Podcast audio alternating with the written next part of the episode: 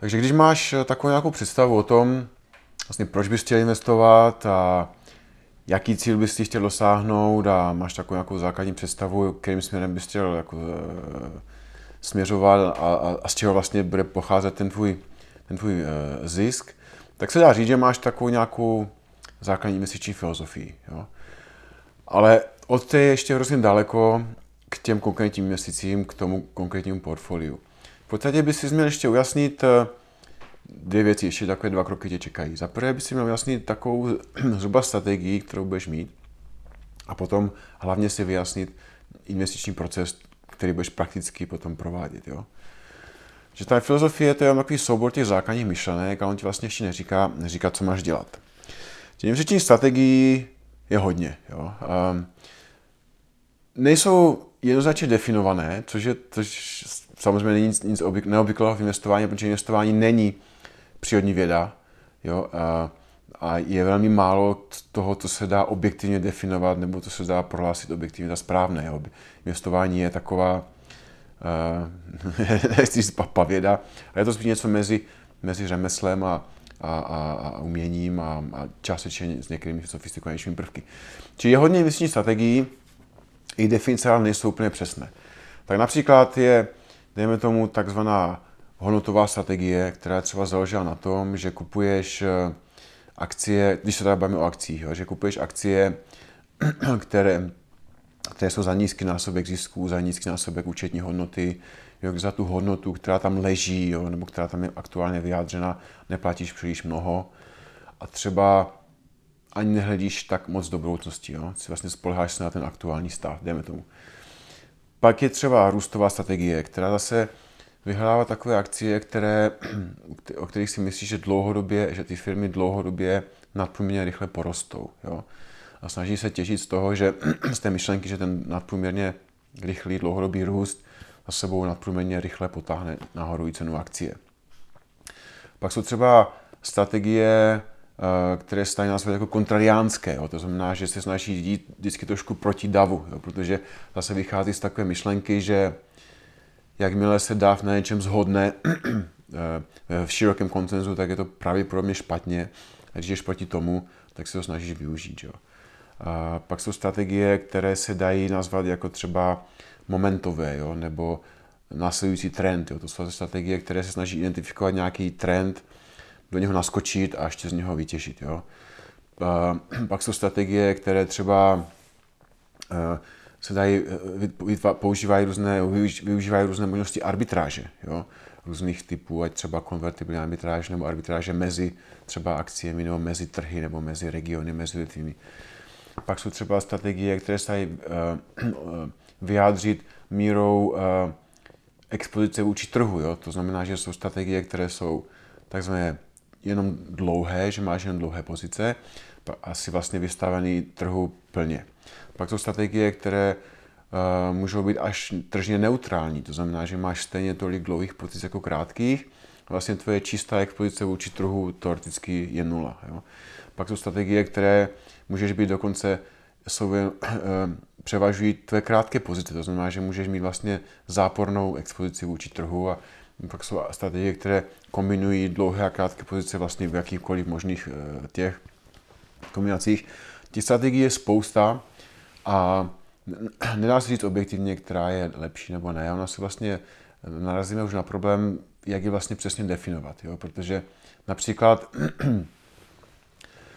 například eh, třeba hodnotová a růstová strategie se často dávají k sobě do protikladu, ale vlastně to je nesmysl, jo? protože když se zabýváš tím, že se snažíš eh, eh, hledat hodnotu nějaké firmy, tak samozřejmě i ten budoucí růst je součástí její současné hodnoty. Jo? Čili ten budoucí růst nemůžeš ignorovat, jo?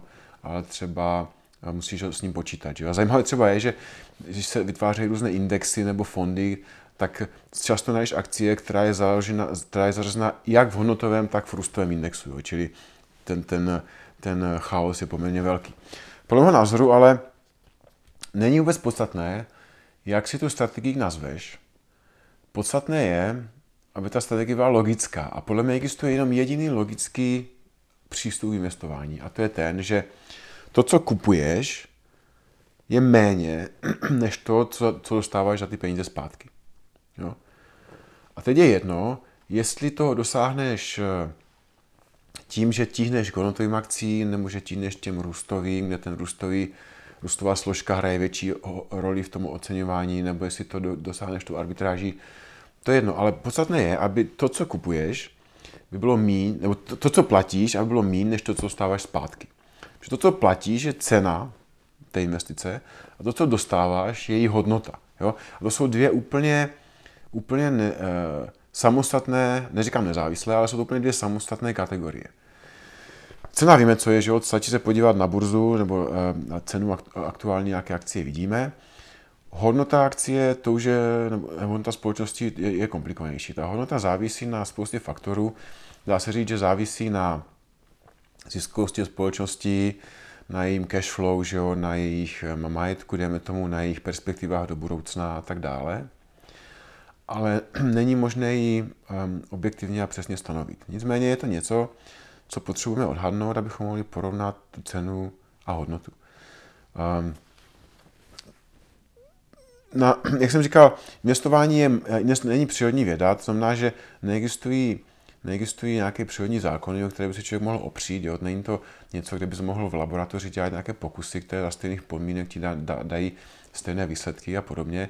Je to prostě výsledek nějaké společenské činnosti milionů lidí a jejich činnost je nepřevíjatelná a ten výsledek taky nepřevíjatelný. To znamená, že není to přírodní věda, neplatí zákony, ale platí zde určitě zákonitosti, o které se opřít lze. A jedna z těch základních zákonitostí, která je tisícká, milionkrát ověřená časem, je ta, že cena akcie dlouhodobě následuje vývoj její hodnoty. Jo? Není to jednak jedné, jakože den ke dní stejně to následuje, ty může se odchylit velmi dlouho na, o, o hodně, ale dříve později cena tu hodnotu následuje. Um, i, i, i, i, i Benjamin Graham vlastně říkal, když jsem měl takové slyšení v kongresu a tam se vlastně ptali na toto, on říkal taky, že, že nedokáže vysvětlit, proč to tak je, ale že to tak je. Jo? Že to prostě empirická zkušenost eh, jasně potvrzuje. Teď, eh, když se bavíme o té hodnotě, tak um, představ si, bo, proč to tak je? Jo? Tak představ si, že hodnot, nějak si odhadneš hodnotu firmy, dejme tomu na 100, jo? Zvážíš si, jako, kolik vydělává, jaká je zisková schopnost, jaké jsou nějaké uh, uh, budoucí perspektivy, budoucího růstu, dalšího rozvoje, zvážíš, za jaké násobky třeba těch zisků by se měla obchodovat, podle zkušeností nebo podle srovnání s jinými podobnými společnostmi a dojdeš třeba k závěru, že ta společnost má hodnotu 100. Jestliže její cena se bude obchodovat za 40 dlouhodobě, tak, tak stane několik věcí. Jo. Za prvé, um, pokud, pokud ta, ten tvůj odhad hodnoty je jakž tak správný a nebudeš jediný v tom odhadu, v tom odhadu tak dříve později ten obrovský rozdíl mezi cenou a hodnotou přitáhne pozornost spousty investorů. To znamená, že vytvoří se určitý tlak na cenu, na cenu té akcie těmi, těmi kupujícími, který ji bude tlačit nahoru. Všimnou si toho taky manažeři té firmy, že jo? Ti, když vidí, že její firma, o které si představují, že má hodnotu 100, se dlouhodobě obchoduje za 40, tak pravděpodobně se toho budou snažit využít. A ty se to mohou snažit využít tím, že třeba budou snažit se tu firmu sami koupit. Jo? Nebo se budou snažit to využít tím, že ta firma bude odkupovat sama své akcie. Jo? A když je odkupuje s takovým obrovským diskontem vůči se hodnotě, tak to znamená, že ty ty zbývající akcie, které zůstávají v oběhu, tak ještě rychleji nabývají na své hodnotě.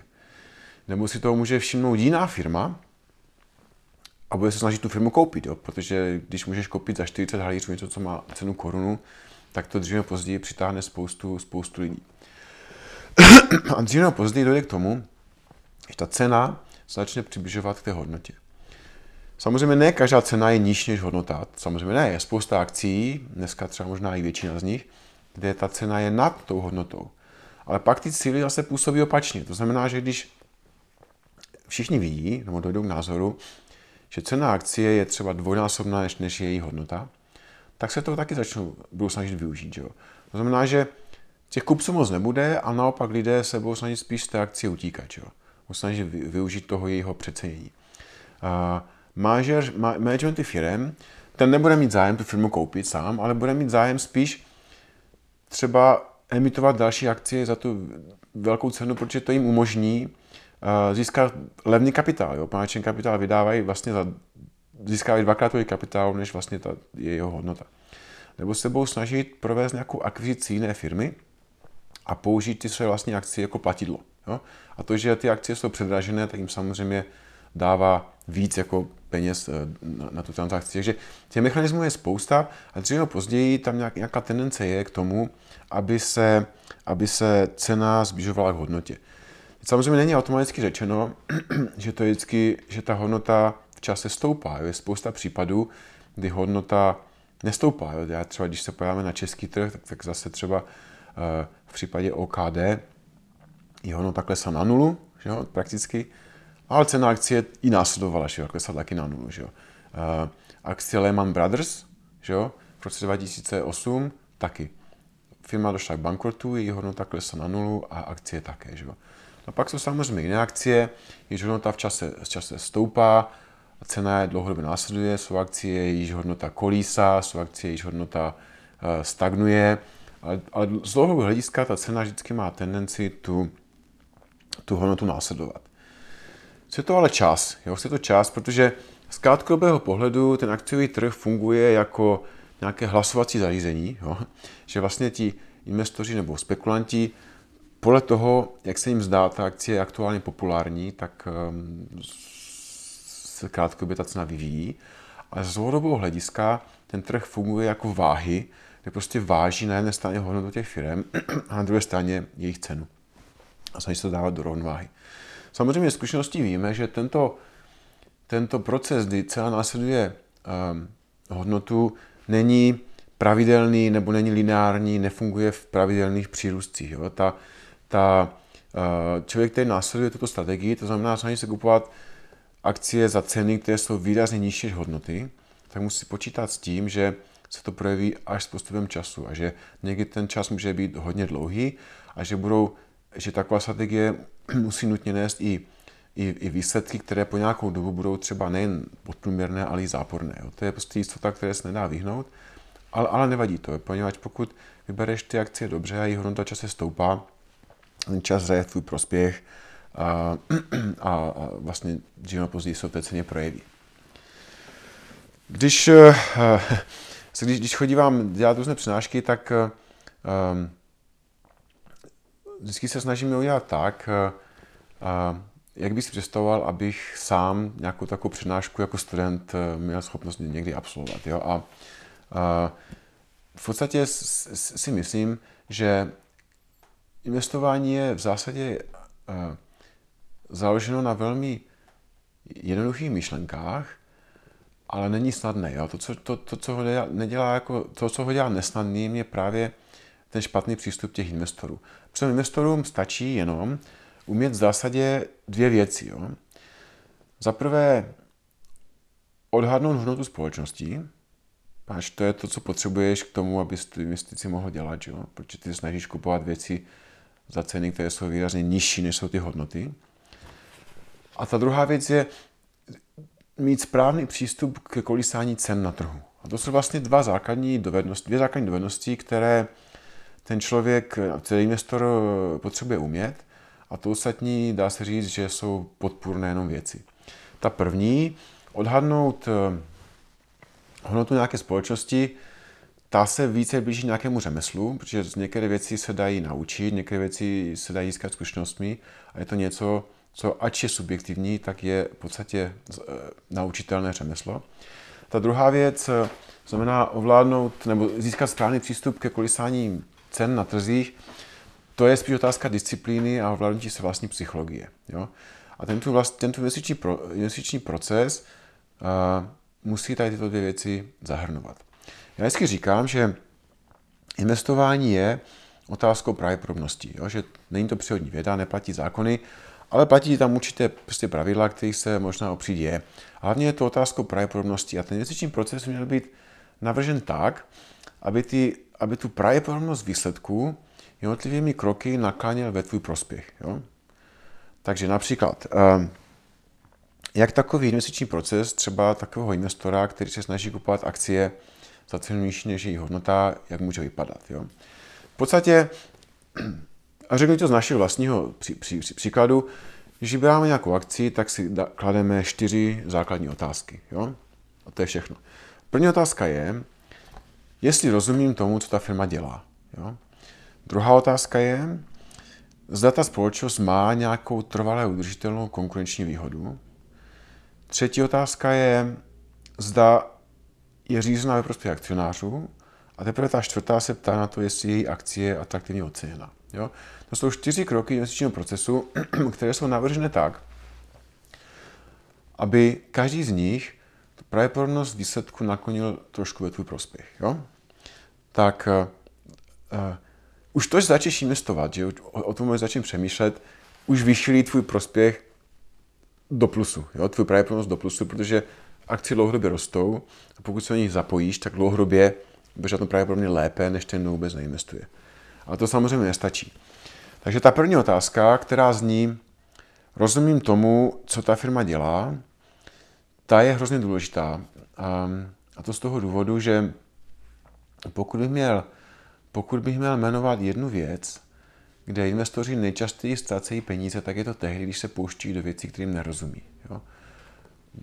Z vlastní zkušeností, to vím velmi dobře, mám taky těch, těch, eh, těchto situací za sebou řadu, ale je to opravdu nejčastější jako situace, kdy lidé ztrácejí peníze. Pouštějí se do něčeho, čemu nerozumí. Nikoho by třeba nenapadlo, třeba by tě v životě by ti nenapadlo, nechat si ode mě zpravovat zuby, že jo? To by, to by nenapadlo dobře, že jo? A, že každý ví, že některé profese vyžadují určitou míru prostě profesionality nebo, nebo dovedností a znalostí. A a je to třeba, nevím, ať je to třeba zubařina, ať je to nevím, filmařina, ať je to třeba kuchař, kuchař nebo učitel, jakákoliv profese. Zajímavé ale je, že pro většinu lidí platí, že jakmile se pustí do investování, tak si vůbec jako neuvědomují, že to je taky profese, která sem patří. Jo. Vlastně oni si to omezení jako vůbec nepřipouští a neuvědomují. A pak se pouští do něčeho, čemu nerozumí a tam přichází nejvíc peněz. Důležité je, že každý člověk, nebo tak, žádný člověk neví všechno. Někteří si to možná myslí, ale ve skutečnosti žádný člověk neví všechno. Že? Každý člověk má nějakou omezenou množinu toho, co ví, a pak je mnohem mnohonásobně víc toho, co neví. A důležité je, aby si každý investor uvědomil, kde jsou hranice toho, co ví. Jo? To je takový, eh, tady tu množinu těch znalostí eh, uzavírá hranice, které se říká kruh kompetencí. Jo? To je vlastně taková pomyslná hranice, která odděluje to, co víš, od toho, co nevíš.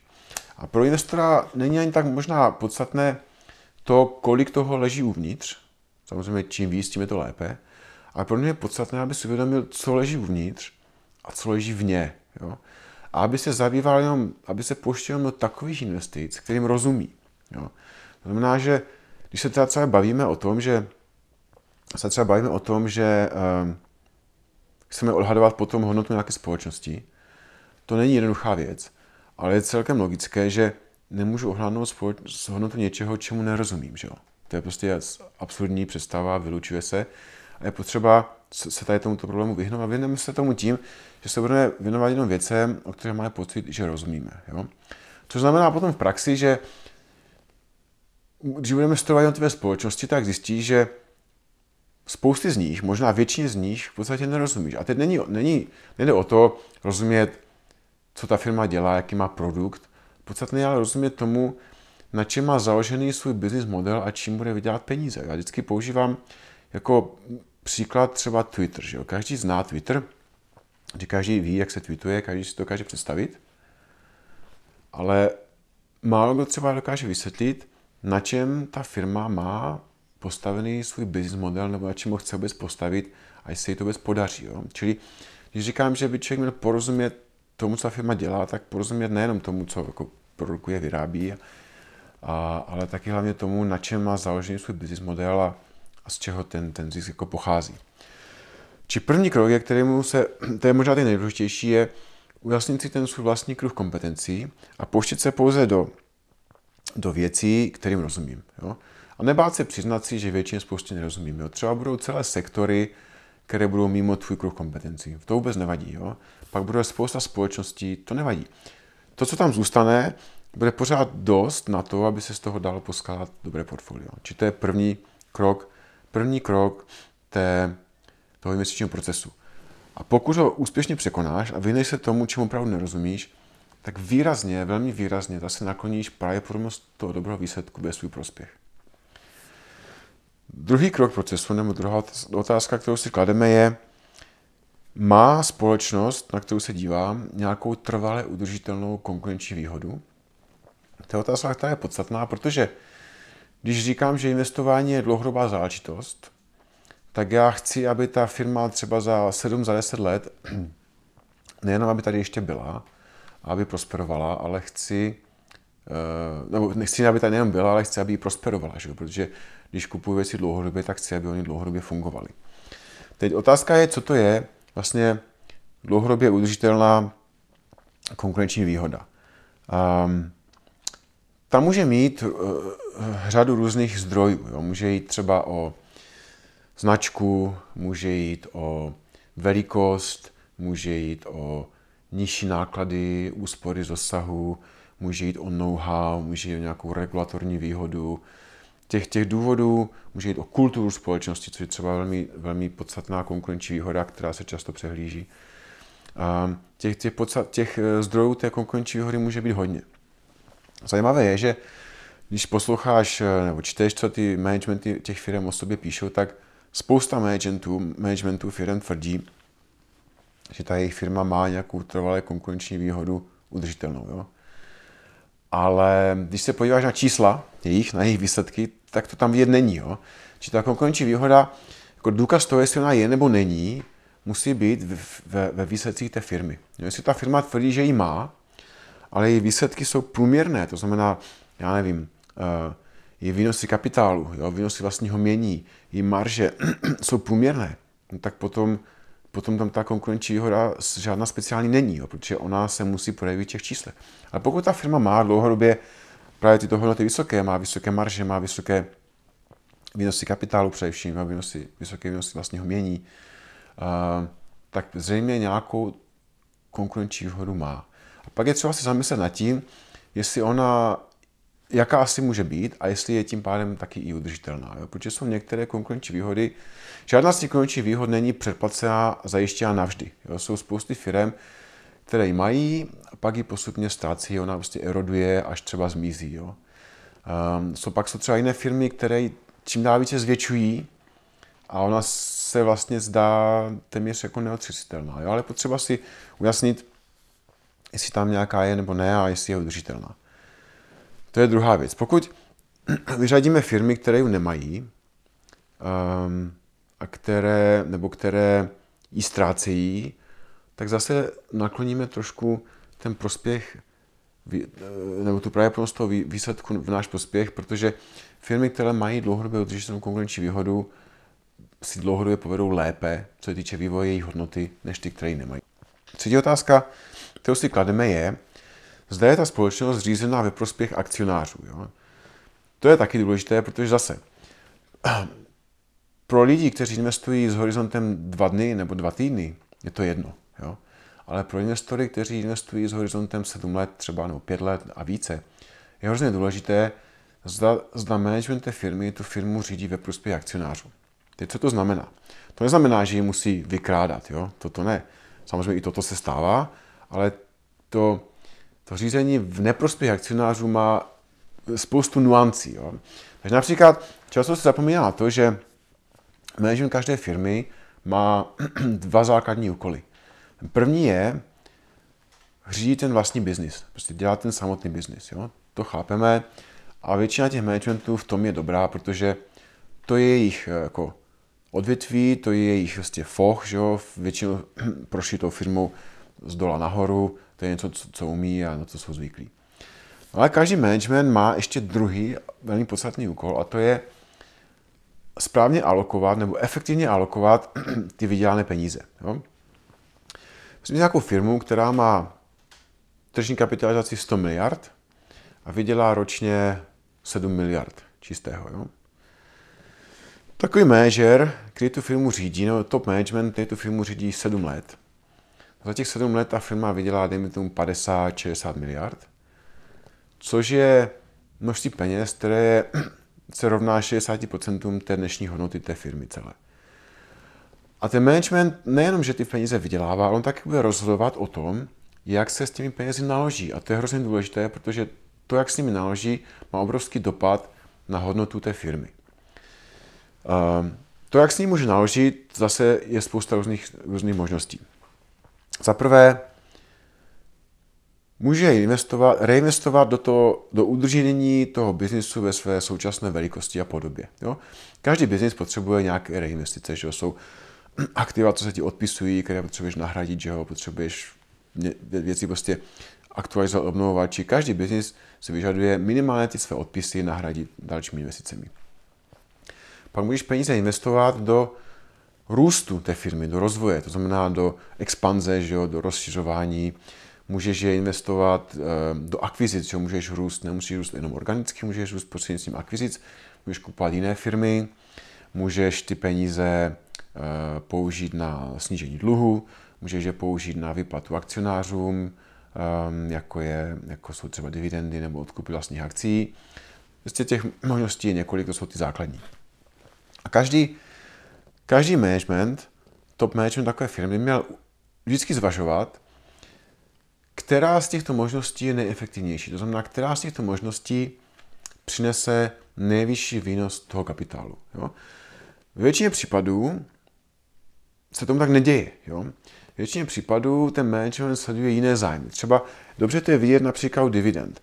Typická průměrná firma má takovou dividendovou politiku, která buď vyplácí pravidelné procento zisku na dividendě, nebo se snaží o to, aby ta dividenda pomaličku průběžně rostla. Jo?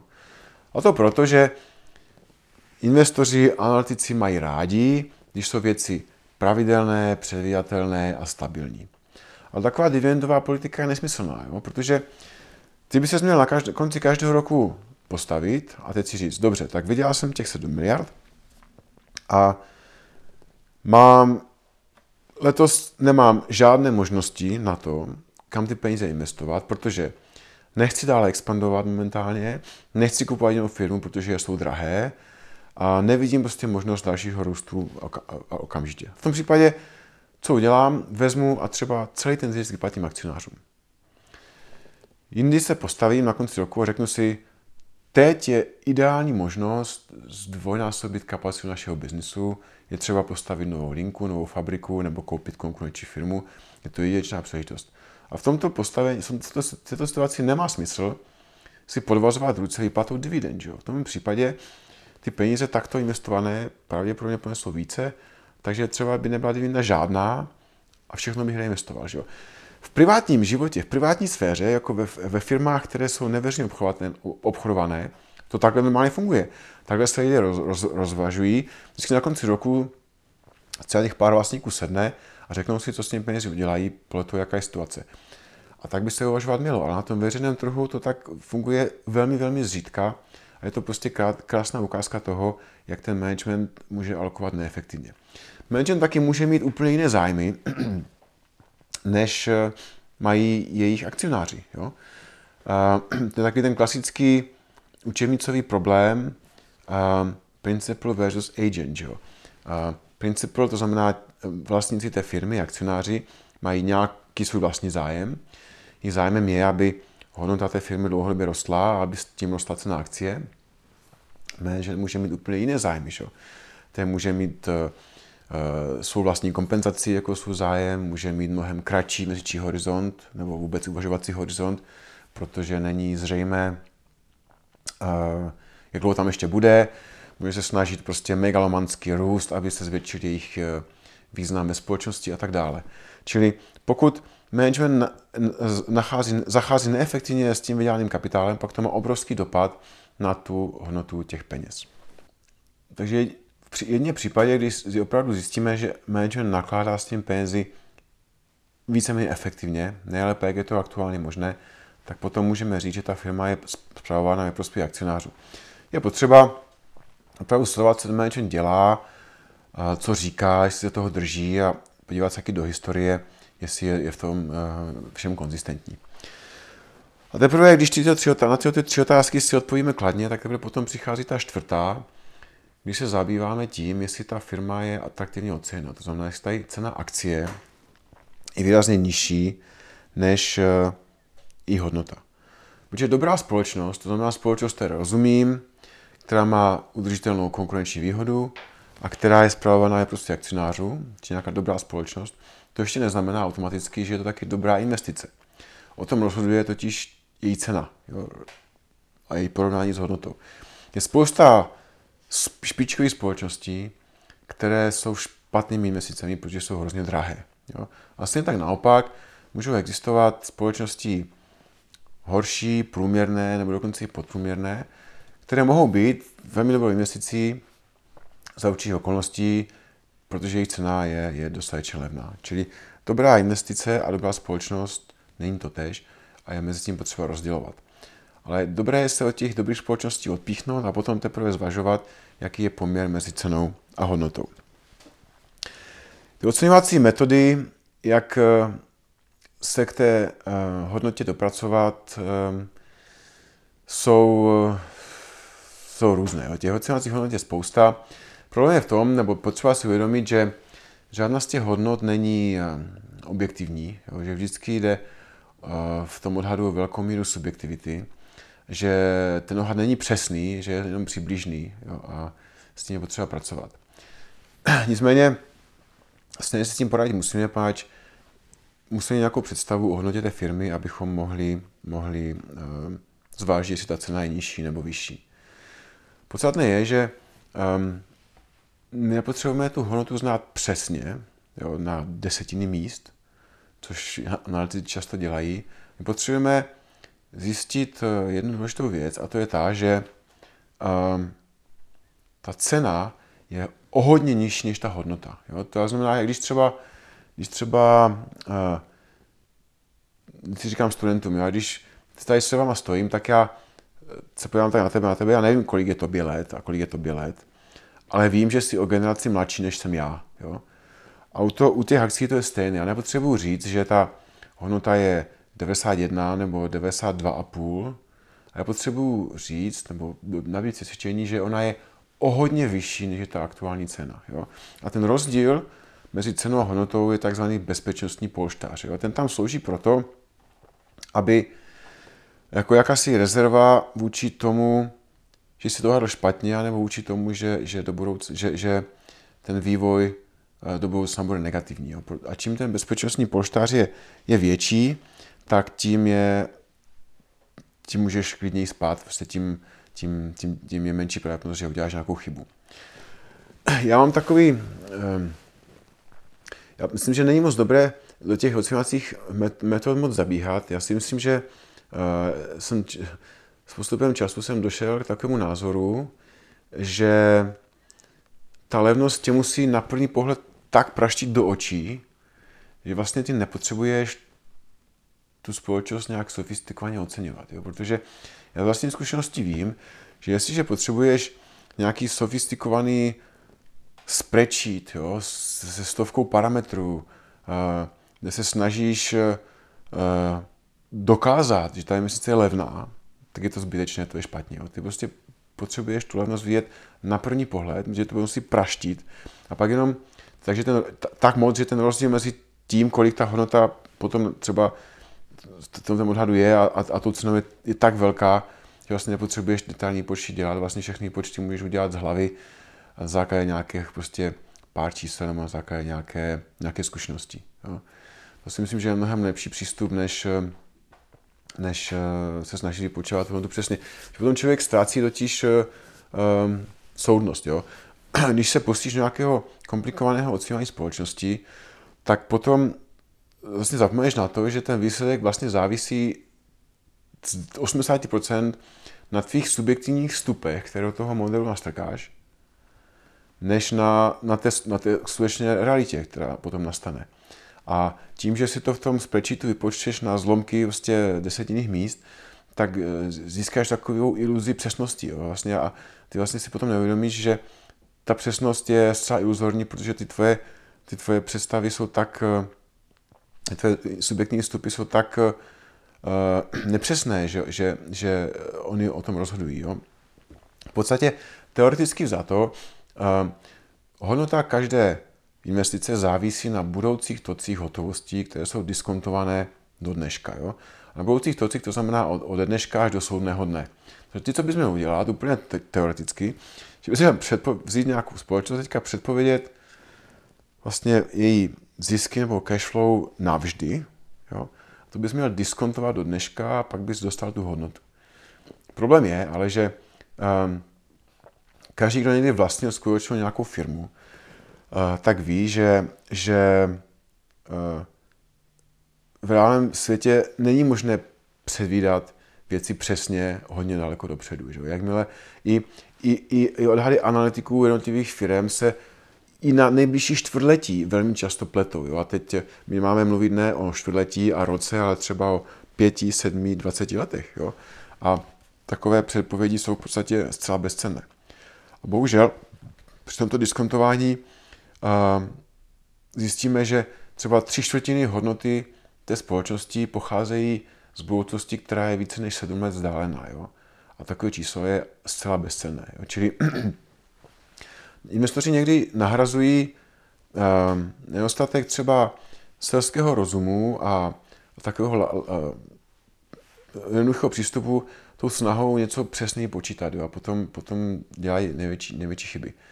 Myslím, že investoři nebo lidé často příliš mnoho počítají a příliš málo přemýšlejí. Já si myslím, že lepší je přistupovat tím měsícím tak, že se zamyslíš se úplně jednoduše selským rozumem nad tím, jak, jak ta firma vypadá, jakou zhruba má ziskovost, popřemýšlíš na tom, jaký by byl přiměřený násobek těch zisků a pak to porovnáš tou cenou. Jo. Když tam máš, když ta cena je trojnásobná, tak to vyhodíš, jo. když ta cena je stejná, tak taky vyhodíš, když je cena o třetinu nižší, no tak už zbystříš pozornost a podíváš se detailněji a zjistíš třeba, jestli to nepřehlédl a neudělal nějakou jako zásadní chybu. Ale tímto způsobem podle mě, člověk uh, postupoval. Tak, byla ta levnost opravdu praštěla na první pohled do očí. Což ale znamená, že to se teď nestává často, to se ti nebude stávat každý den. To taky samozřejmě znamená, že dobrých, opravdu atraktivních investičních příležitostí je relativně málo, jsou zácné ale stojí za to si prostě na ně počkat a, a když, se, když se naskytnou, tak je potom potřeba je jako masivně využít. A, takže když máme tady ty čtyři, máme tady ty čtyři kroky, takže máme společnosti, vlastně máme 10 tisíc společností, jo, teoreticky, nebo 2 tisíce, nebo 3 tisíce společností, které nás teoreticky zajímají. Těmi z postupnými kroky vyčlenili ty, které nerozumíme, tím se nám to snížilo třeba na 20% toho původního celku. Vyčlenili jsme si společnosti, u kterých si myslíme, že nemají žádnou dlouhodobě udržitelnou konkurenční výhodu. Vyhodili jsme ty, ehm, které, u kterých si myslíme, že management je neřídí ve prospěch akcionářů. A v tom zbytku jsme vyčenili ty, které, u kterých na první pohled větě jsou evidentně drahé. A vlastně nám zbyl jen takový relativně malý vzorek firm, které nám prošly celým tím sítem a současně ta jejich cena je atraktivní nebo dejme tomu na hranici atraktivity. A to je takový, takový výchozí, vlastně, výchozí množina společností nebo případů, z kterých potom se stavíme portfolio. Že? Portfolio je vlastně celý soubor těch investic. Že? Samozřejmě to nemusí být akciové, tam mohou investice různých typů a skládá se z jednotlivých pozic. A ty jednotlivé pozice do toho portfolia potom vyskládáváme právě tady z té množiny, kterou jsme si připravili studiem a tou úvahou o, jej, o, o ceně a hodnotě.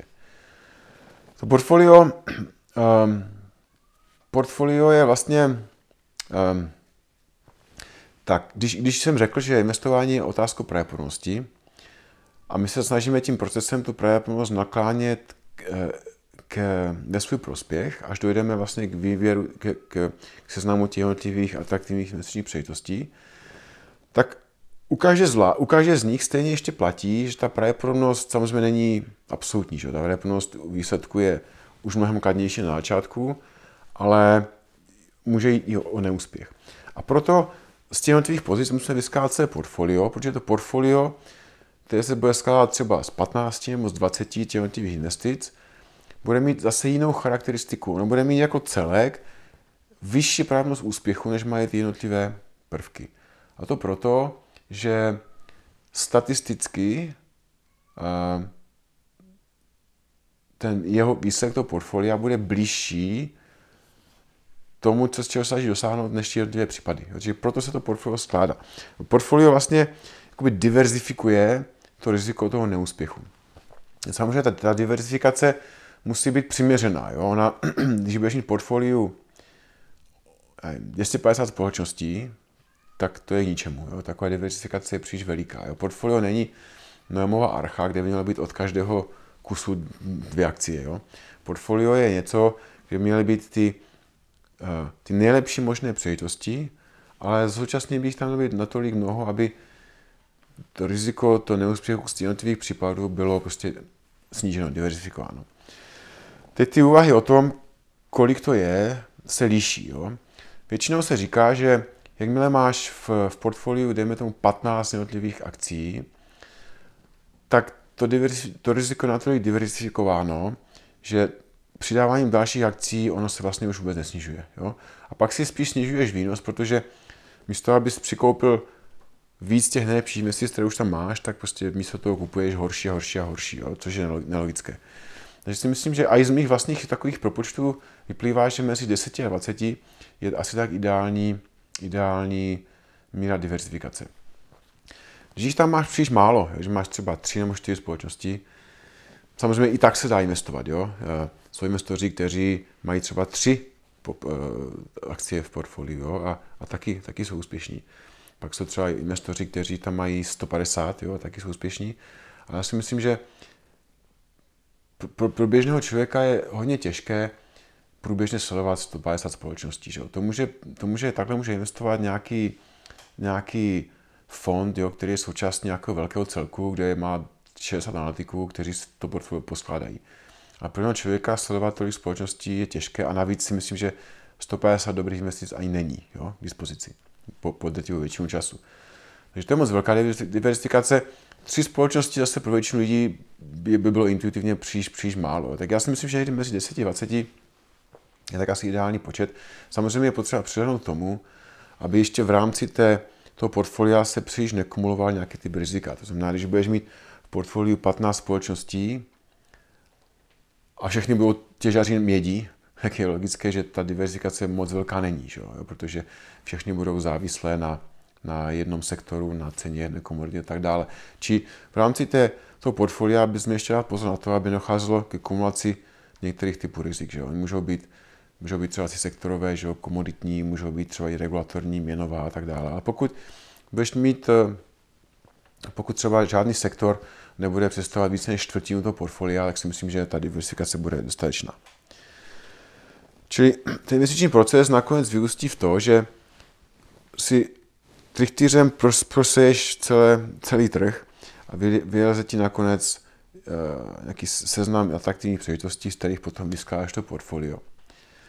A ty otázka je, a ta je možná ještě těžší, jak, kdy ty akcie jednotlivě prodávat. Jo? Protože samozřejmě ideální je, když vybereš tak dobře, že na to nemusíš dlouho sáhnout. Jo? Několik let nemusíš to sáhnout, všechno funguje, všechno ti vydělává, ale realita taková není. Že? Realita je jiná. Za prvé, můžeš se splést své úvaze, že? což je nejčastější situace. Zjistíš, že si některé z těch společností vybral špatně a dojdeš k tomu názoru, že ta její hodnota je mnohem nižší, než jsi myslel a v tom případě třeba nebude obhajitelné to, aby v tom portfoliu zůstávali. Že? Nebo, se třeba, nebo třeba zjistíš, že si myslíš, že jim rozumíš, ale nerozumíš jim. Jo? Nebo zjistíš třeba, že management do, do, do dneška byl fajn, ale teď udělal megalomonskou akvizici, která úplně zabíjí ten biznis. Jo? Věci se dějí pokud zjistíš, že se, že se stanou, tak eh, prostě to přehodnotíš a tu, tu akci můžeš vyndat. Jo? Pak se může stát samozřejmě, že, že, a to je to nejlepší, že cena té akcie vyšla tak strašně moc nahoru, že prostě bezpečnostní poštář je fuč a, a dokonce, že cena může být i výrazně vyšší než hodnota. Že? Potom samozřejmě další držení takové pozice by bylo dost spekulativní a asi by měli taky z portfolia pryč. Čiže to jsou takové důvody, kdy prodávat. No a pak je takový takový substituční důvod, že zjistíš, že si našel něco o tolik lepšího, než něco, co v tom portfoliu máš, že to prostě vyměníš. Jo? To se taky stává, protože věci se vyvíjejí dynamicky a jestli ten trh není statický a tak věci se mění. Či to portfolio vyžaduje nějakou jako údržbu. Jo? Já vždycky říkám, že každé portfolio má určitý poločas rozpadu. Jo? Teď eh, pro investory, kteří obchodují na denní bázi, ten poločas rozpadu je třeba dvě hodiny. Jo? Že oni vlastně uh, udělají 350 obchodů za den a na konci ne, nechcou mít žádnou pozici otevřenou a ten jejich průměrná doba držení se, se počítá třeba na minuty nebo na desítky minut a ten poločas rozpadu takového portfolia je hrozně krátký, oni nemůžou jít ani na oběd, protože se jim to portfolio jakoby rozpadne. Jo? A pak jsou třeba ale investoři, kteří jsou opravdu hodně dlouhodobí, a když ty akcie, a tam potom záleží, jak dobře se ti podaří to portfolio vyskládat. Když si, když si opravdu jako dobře vybereš ty společnosti, ta jejich hodnota stoupá, ceny jak však následují, tak vlastně nemusíš dlouho na to jako šahat. Jo. Ten poločas rozpadu může být třeba u těch jednotlivých pozic i, i, i roky, roky dlouhý. No ale to portfolio vyžaduje nějakou eh, pozornost a nějakou údržbu. Jo. Samozřejmě ta pozornost čím jsi dlouhodobější investor a čím jako víc pozornosti dáš na tu dlouhodobý výběr akcí, tak tím méně to potom vyžaduje té aktuální údržby. Čiže se nemusíš s tím dělat tolik transakcí, nezajímají tě ani tak moc uh, čtvrtletní výsledky a, denní zprávy třeba už vůbec ne. Jo. Ale každé to portfolio, každé to portfolio vyžaduje nějakou uh, činnost. Teď otázka je, co jsme tady ještě nezabí, ne, ne, ne, ještě nerozebírali, kde vlastně chodit na ty jednotlivé investiční nápady. Jo, to taky dostávám často tu otázku. Jo, na tom není nic, na tom není nic jako magického, jo, to je prostě selský rozum a těch, těch uh, cest, jak nacházet dobré investiční nápady, je, je spousta. Uh, jedna taková je, že vezmeš si prostě seznam společností, které se na tom trhu obchodují, nebo jsou, které jsou zastoupeny v nějakém širokém indexu. Začneš od A a skončíš u Z. Všechny si nastuduješ. Um, nevýhoda toho je, že to je hrozně pracné a hrozně dlouhodobé. A, a může trvat hrozně dlouho, než se dopracuješ nějakému um, konkrétnímu atraktivnímu výsledku. Zase na druhé straně ti to dá uh, obrovský přehled prostě o, o tom, co na, na, na tom trhu je. Čo, abys ty poznal, že ta společnost je dobrá, tak bys měl znát dalších 20, které jsou špatné, abys prostě měl to srovnání. Jo. Protože jak poznáš, když, ti dá, když, když o tom nebudeš vědět nic a dostaneš do ruky nějakou společnost, tak ty nemůžeš říct, jestli je dobrá nebo ne, protože ty nebudeš mít to srovnání. Jo. Takže takové to, to, to široké studium společnosti si myslím, že je, je hrozně, hrozně uh, prospěšné. Jo. A když, jsem, když jsme připravovali tady ty ty podcasty, tak já jsem si schválně uh, s tím dal práci a spočítal jsem si to, a, abych ti mohl jako představu, jak dlouho to trvá. Jo. Tak já myslím si, že mám takové základní povědomí asi o, o dvou a půl tisících společnostech, eh, převážně z rozvinutých trhů. Jo. Z nich asi u, u 1700 jsem minimálně jednou četl výročí zprávu, to znamená minimálně jednou jsem se tou společností vážně zabýval. A myslím si, že na roční bázi udržuju řádově 300 až 500 společností tak jako průběžně aktualizovaných, to znamená, to je ten, to je ten lepší výběr, který mě zajímá průběžně. Jo. A teď dopracovat se do toho, do toho, do toho, do toho stavu trvá 10 až 15 let. Jo. To mám spočítané, protože samozřejmě si je video, které výročky jsem četl a kdy, abych tam měl pořádek, že jo, vím, co si mám ještě objednat a tak dále. Takže je to hrozně, hrozně pracné, hrozně dlouhodobé a pro většinu lidí nepřekonatelné, protože je spousta lidí nerada čte. Jo. A, ale zase na druhou stranu ti to dá něco, co prostě jen tak nezískáš. Jo. Zase samozřejmě to samo sobě negarantuje úspěch investování, jo, ale, ale myslím si, že to pomáhá. Myslím si, že třeba tím se dostaneš do výhody vůči spoustě analytiků ve velkých firmách, jo, protože typická velká firma typu Goldman Sachs, JP Morgan a Deutsche Bank a tak dále, pokrývá všechno. Že jo? Všechny trhy, téměř všechny akcie, všechno možné. A většinou ti analytici, no jsou obrovské týmy analytiků, si analytici se počítají na minimálně na desítky, někdy na stovky. A většinou si rozdělují práci podle odvětví.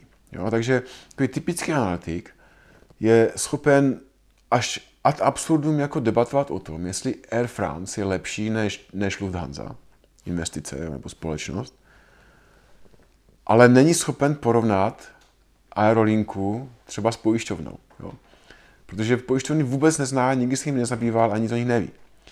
A tebe nezajímá, tebe nezajímá, a i to jejich doporučení se potom pohybuje třeba na relativní bázi v rámci toho odvětví. Jo? Ale tebe nezajímá kupovat nejlepší aerolinku, když třeba aerolinky vůbec nechceš, jo? nebo tebe nezajímá kupovat nejlepšího eh, těžaře ropy nebo nejlepší ocelárnu, ty třeba vůbec nechceš ty sektory. Jo? Ty potřebuješ, abys měl srovnání přes celé ty trhy i přes ty jednotlivé regiony. Jo?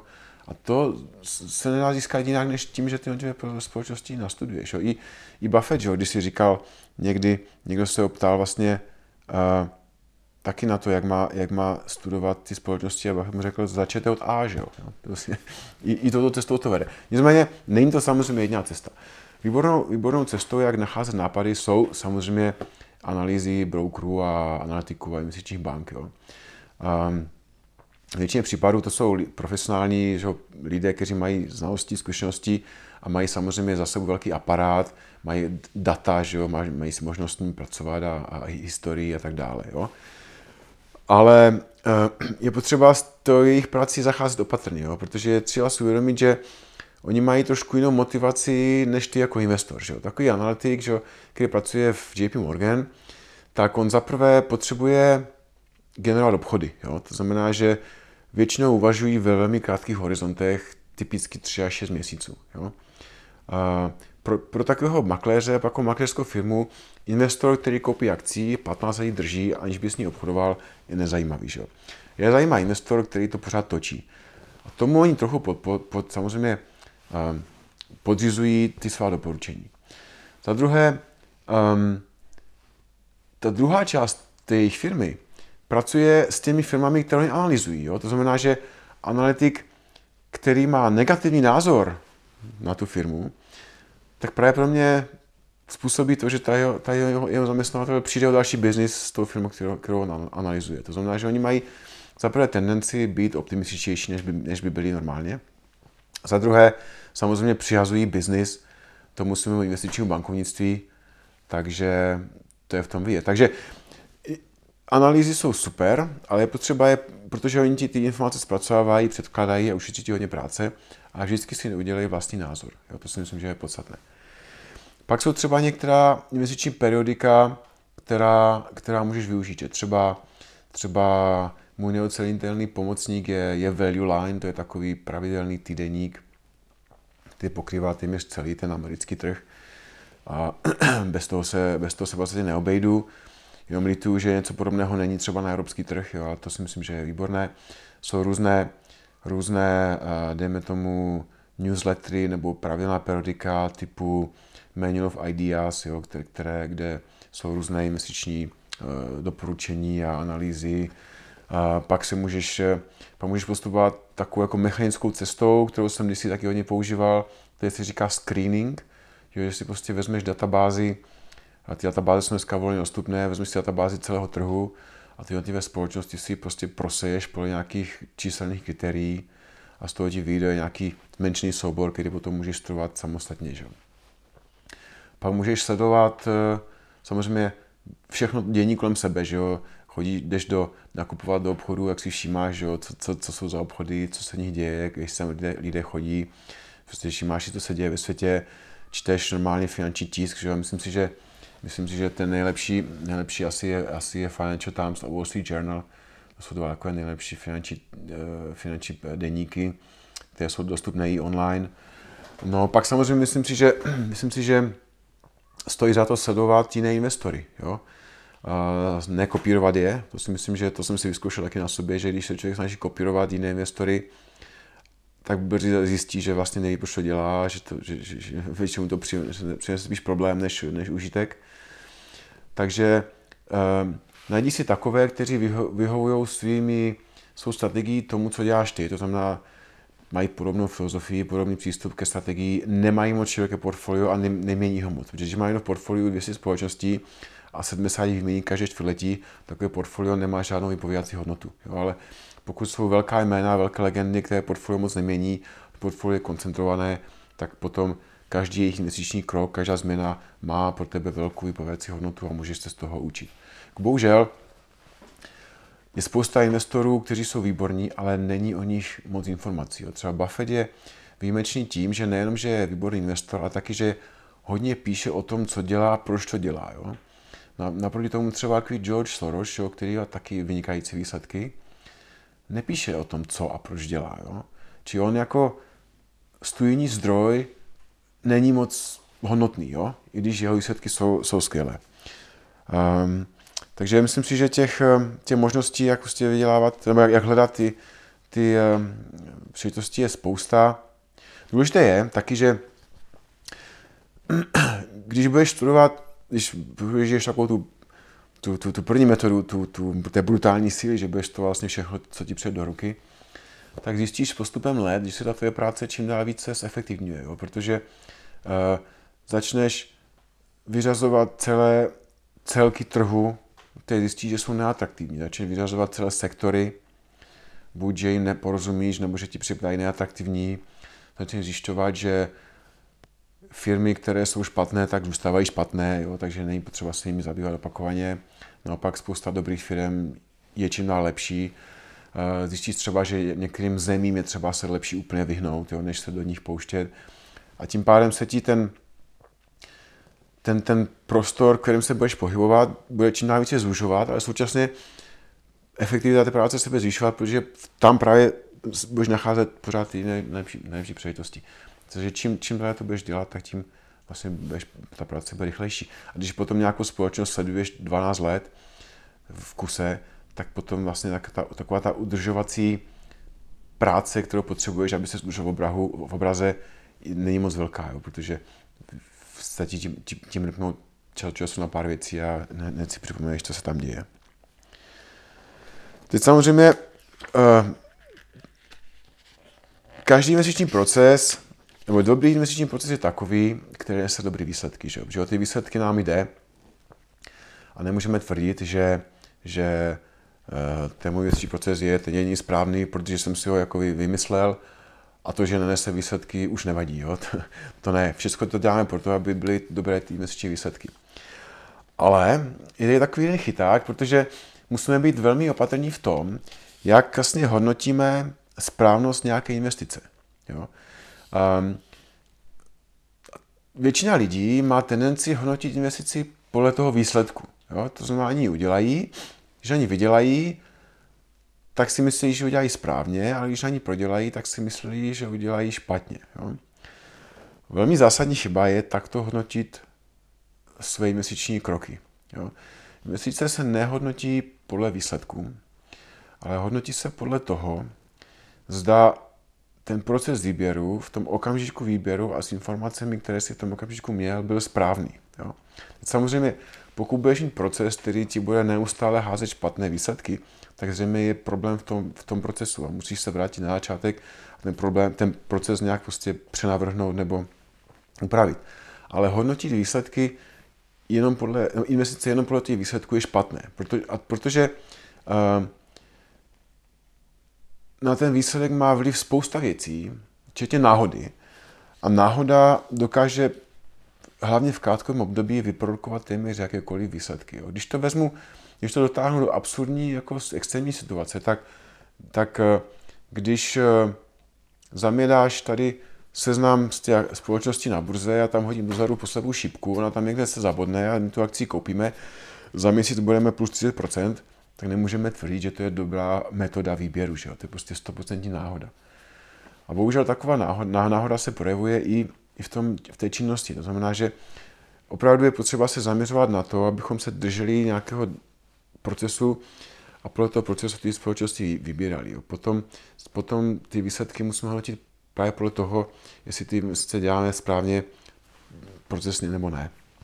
Samozřejmě, když, když, když nám to bude všechno dávat neustále špatné výsledky, tak, je problém v tom procesu, ale, ale na ten se musíme zaměřit. Jo? Ne, ne, nehodnotit sami sebe nebo správnosti toho svého konání jenom podle výsledku těch, těch investic. To by byla chyba.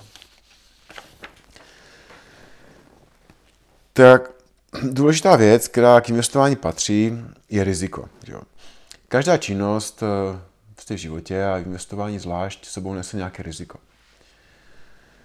Teď důležité je, abychom to riziko správně definovali, abychom s němu přistoupili správným, správným um, způsobem.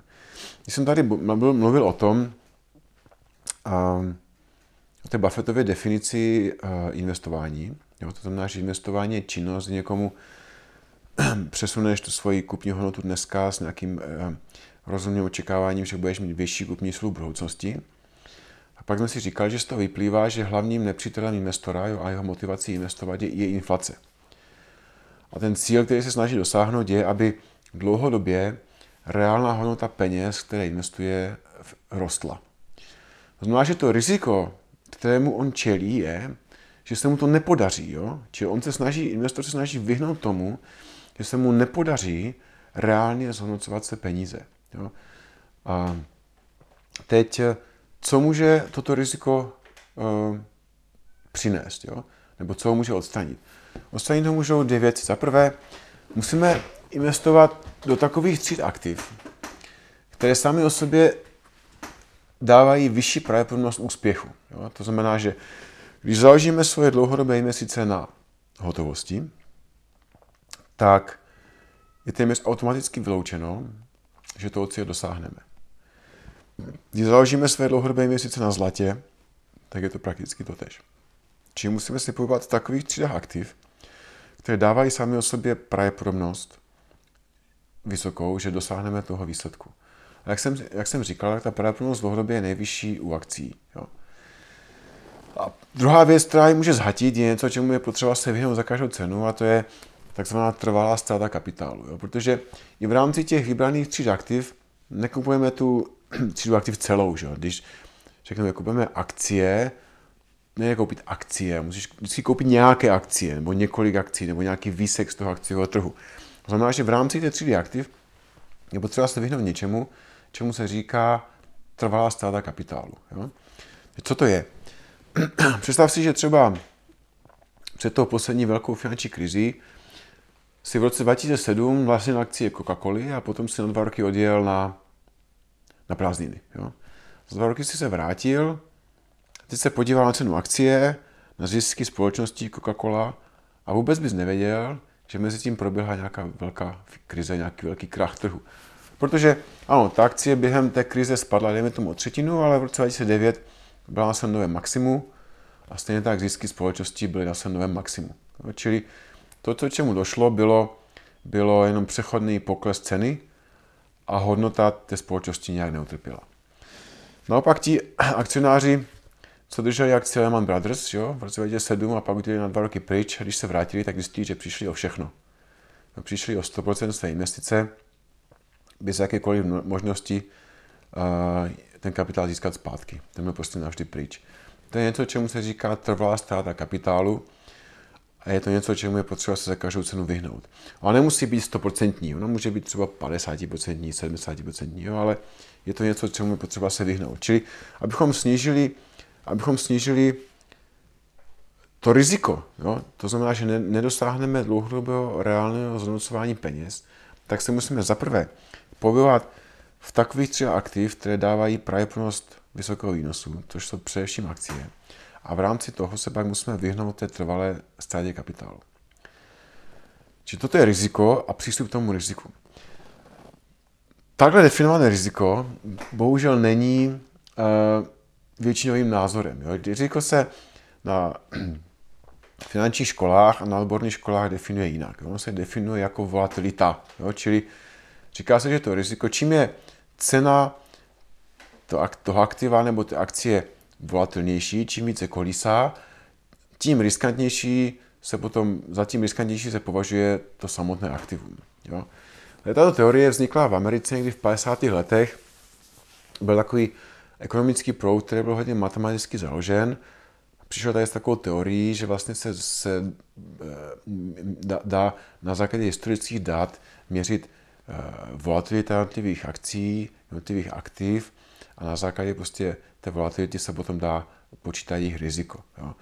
To si myslím ale, že je velmi špatná jako definice rizika.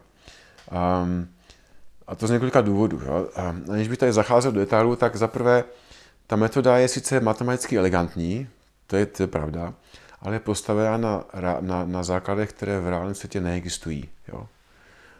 Um, dále vede k absurditám, jakože jestliže položíš riziko rovné volatilitě, to potom znamená, že, že aby lidé dosahovali vyšší výnosy, tak by museli vyhledávat volatilnější investice. Jo? Ale v životě jsem nepotkal člověka, který takhle uvažuje. Jo?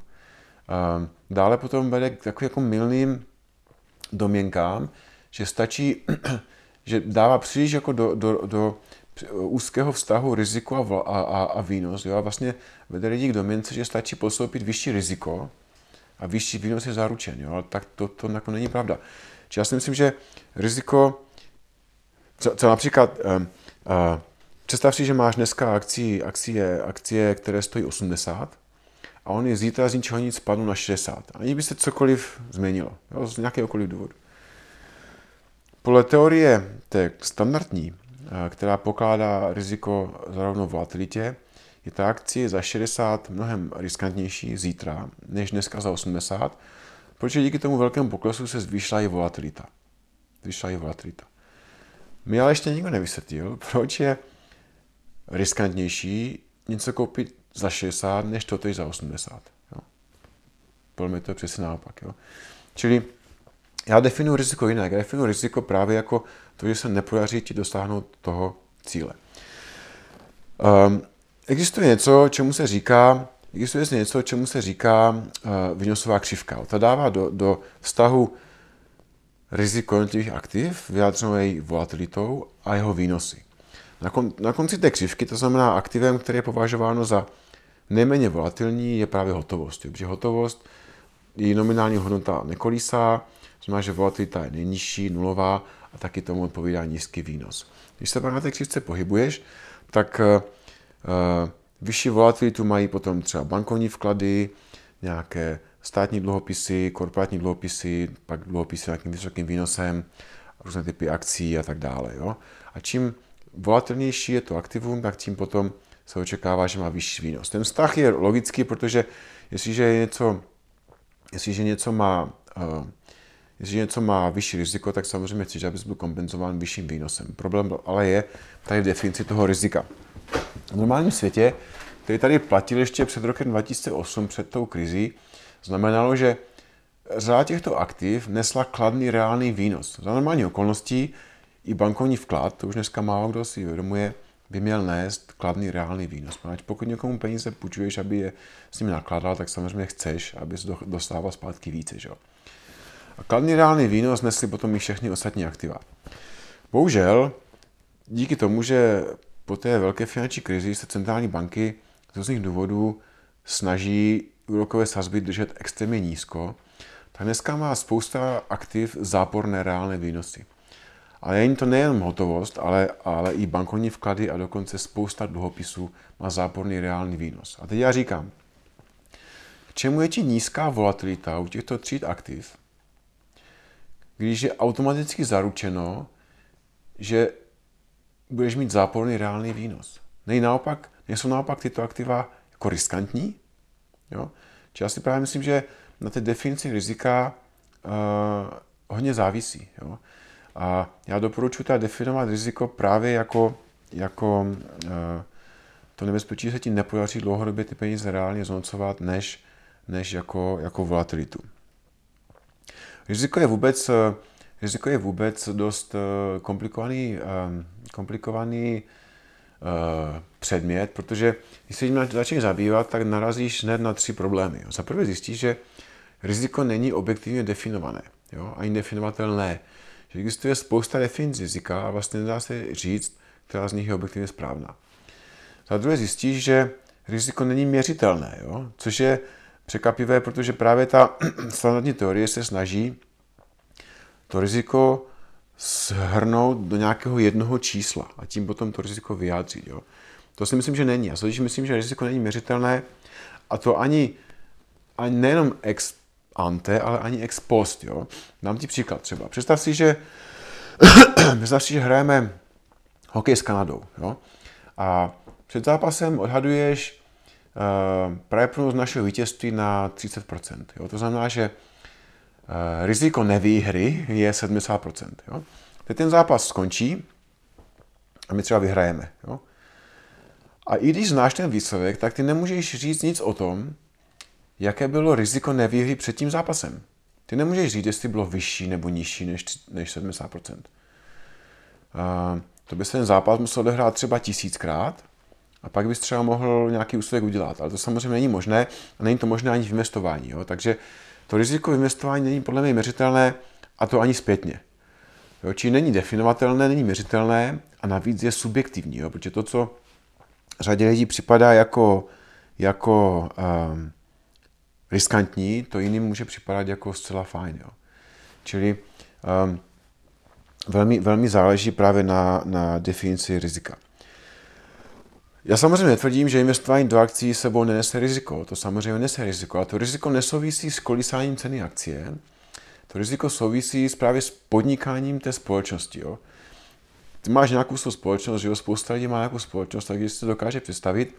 A když se na tu svoji jako privátní společnost díváš, no tak ty rizika vnímáš, ale vnímáš je tak, že jsou třeba Eh, provozní, jsou třeba finanční, jsou třeba měnová, jsou regulatorní, jsou, já nevím, eh, manažerská. To jsou prostě rizika, která ta společnost má. A taková rizika má každá společnost. Třeba, já nevím, eh, společnost Apple má úplně jiné technologické riziko než třeba McDonald's. Jo? To je samozřejmé. Ten čelí, čelí úplně nižšímu a jinému technologickému riziku. Eh, společnost Nestlé má jiné regulatorní riziko než třeba banka. Že? Eh, společnost Coca-Cola má jiné třeba měnové riziko, protože to je mezinárodní společnost, než třeba společnost, která je zaměřená čistě na domácí trh. Společnost, která nemá žádný dluh, má úplně jiné finanční riziko než společnost, která ho má třeba velký. Jo. Čili toto jsou rizika, která souvisejí s podnikáním těch společností. A taková rizika nese i investování do akcí, protože tím, že si kupuješ akcí, kupuješ podíl té společnosti a bereš na sebe část těch rizik. Teďka samozřejmě žádné z těch rizik není nikdy nulové, jo? vždycky riziko i nějaké tam je. Ale já tvrdím, že existuje, existují společnosti, které mají tato rizika definičně minimální. Jo? A těmto společnostem já říkám bezrizikové akcie. A z takových společností potom můžeš vyskládat portfolio, kterému říkám v vozovkách bezrizikové akcie portfolio. A takové portfolio, podle mého názoru, bude mít vyšší výnos, než ty potřebuješ. To znamená mnohem vyšší, než bude dlouhodobě ta inflace. Samozřejmě, ty se nemusíš omezit jenom na toto portfolio, ty samozřejmě můžeš ho rozšiřovat o společnosti, které mají ty podnikatelská rizika vyšší, pokud jako uvážíš, že jsi dostatečně kompenzován vyšším výnosem. Jo? A těch možností potom samozřejmě je, je nekonečně mnoho. Samozřejmě o správnou kombinaci nebo ideální kombinaci výnosu a rizika v portfoliu se snaží v podstatě každý investor. Důležité ale je, jak si definuješ to riziko. Že pokud si definuješ riziko jako volatilitu, tak skončíš úplně jiným portfoliem, než když se ho definuješ jako, jako riziko, které souvisí s podnikáním těch společností. A taky ve skutečnosti budeš postupovat úplně jiné to riziko. Um, já si myslím, že, že um, uh, charakter každého investora právě do velké míry souvisí s tím, jak si on sám definuje, definuje riziko. Um, další důvod, proč akcie nesou takové dobré výnosy a proč by měli tě ochránit před ztrátou hodnoty peněz, je, že inflace má tendenci nafukovat i výnosy jednotlivých společností. Jo? Představ si, představ si že uh, inflace působí na, na, na finanční výkaz jednotlivých společností tak, jako kdyby prostě nafukoval balonek vzduchem. Jo? Že všechny ty body toho balonku se od sebe navzájem zdalují. A stejně tak je to Stejně tak no, podobně působí inflace na finanční výsledky společností. Ta vyšší inflace znamená, že těm firmám rostou rychleji tržby, ale rostou jim taky rychleji náklady, že rostou jim rychleji aktiva, ale taky jim rostou rychleji náklady na, na kapitálové výnosy, že na kapitálové uh, investice, roste jim rychleji rozvaha, roste jim taky rychleji dluh. V celé, celé ty finanční výkazy se nafukují. Um, a to má právě, to znamená, že ty akcie mají určitou uh, kompenzační schopnost uh, vyrovnat ty škodlivé účinky inflace. Mají mnohem větší než samozřejmě třeba uh, dluhopisy, jo, které tuto možnost nemají. Samozřejmě je pravda, že, že ta inflace nepůsobí na všechny společnosti stejně. Jo. Jsou společnosti, které inflací trpí a jsou společnosti, které z ní těží. A obecně se dá říct, že inflace nejvíce prospívá takovým společnostem, které kumulují vysokou hodnotu ekonomického goodwillu a nízkou nutnost kapitálových investic. Jo, to znamená, že když firma má velký ekonomický goodwill, to znamená hodnotu značky, jo, nebo uh, silné tržní postavení typu třeba, třeba Google, jo, uh, nebo, nebo Facebook, tak tam je, tam je, tam jsou hmotná aktiva malá, ale ty, ty, ten, ten nehmotný goodwill, ty nehmotná aktiva jsou vysoká. A inflace má tendenci hodnotu těch aktiv nafukovat velmi výrazně. A pokud současně v té firmě je nízká, mož, nízká nutnost kapitálových investic, tak eh, zase ta inflace ty společnost nezatěžuje. Jo? Nemusí investovat víc a víc a víc díky tomu, že inflace ty investice prodražuje. Sem patří třeba, kromě těch, co jsem zmínil, třeba Mastercard. Že? Mastercard těží z inflace, poněvadž má tržby s, s, s, s, má podíl na tržbách těch karet a současně nemá téměř žádnou nutnost kapitálu investic nebo, nebo minimální. Čili ne, neříkám, že všechny společnosti dopadají inflací dobře, ale dají se najít takové, které z inflací těží dokonce jo? A, a dobře kompenzují její škodlivost. Um, vždycky, když, když, když mám možnost mluvit se studenty, tak jim, tak jim říkám, že jejich obrovskou výhodou je to, že, že oni jsou mladí. Jo? Že, já jim říkám, vám je řádově 21 let, to znamená, že vy za svého života zažijete právě pro mě 100 násobný růst akciových trhů. Teď oni na mě vytřeští oči, že 100 násobek je hodně. Že? V, každém, v dnešním světě je 100 násobek hodně a nedokážu si to představit.